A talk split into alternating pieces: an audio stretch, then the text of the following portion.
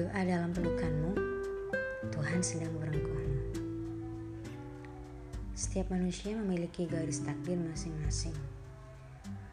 Kalau kata bijak berkata sih, setiap masa punya orangnya masing-masing. Dan setiap orang punya masanya masing-masing.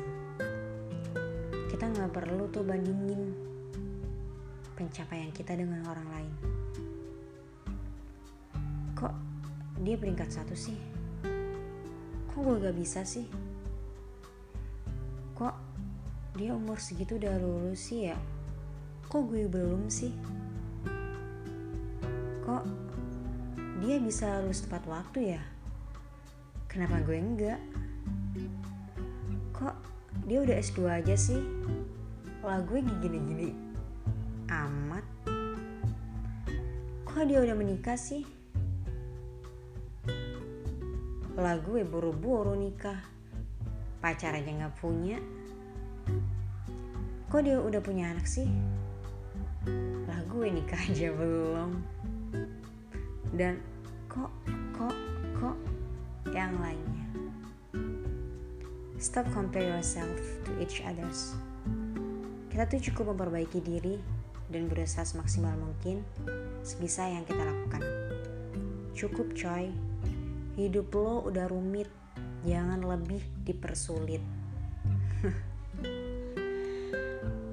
Terkadang saat kita sedang merecharge energi positif dalam diri kita, ada aja yang ngebentur. Misalnya nih, eh lu gak kelar sih skripsinya, ngapain aja coy?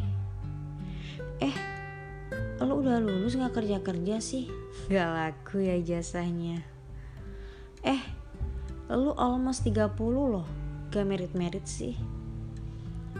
Eh, lu udah lama nikah, kok gak isi-isi sih? Someday kita akan berada pada titik salah satu pertanyaan itu.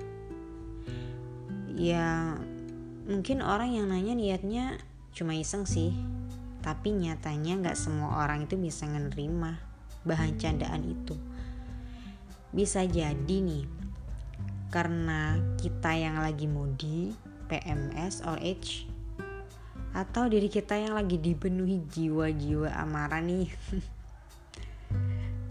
Tapi ada juga sih sebagian orang yang bener-bener energi emosionalnya tuh lagi full charge.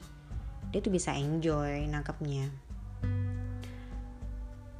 Kita nggak perlu sih menjawab pertanyaan-pertanyaan kayak gitu exactly. Kita cuma butuh menjernihkan pikiran untuk rethinking. What are you doing further guys? Di saat pikiran kalut, kita nggak akan pernah bisa menjawab dan berpikir jernih. So, relax and enjoy. Nikmati deh apa yang ada di depan lo sekarang. Do anything make you feel better. Go to beach or vacation maybe. Or you just need rebahan. Dosen gue selalu bilang, You have not to wish, God have you what you need. Masa-masa terburukmu itu adalah masa di mana Tuhan sedang ingin merengkuhmu dalam pangkuannya.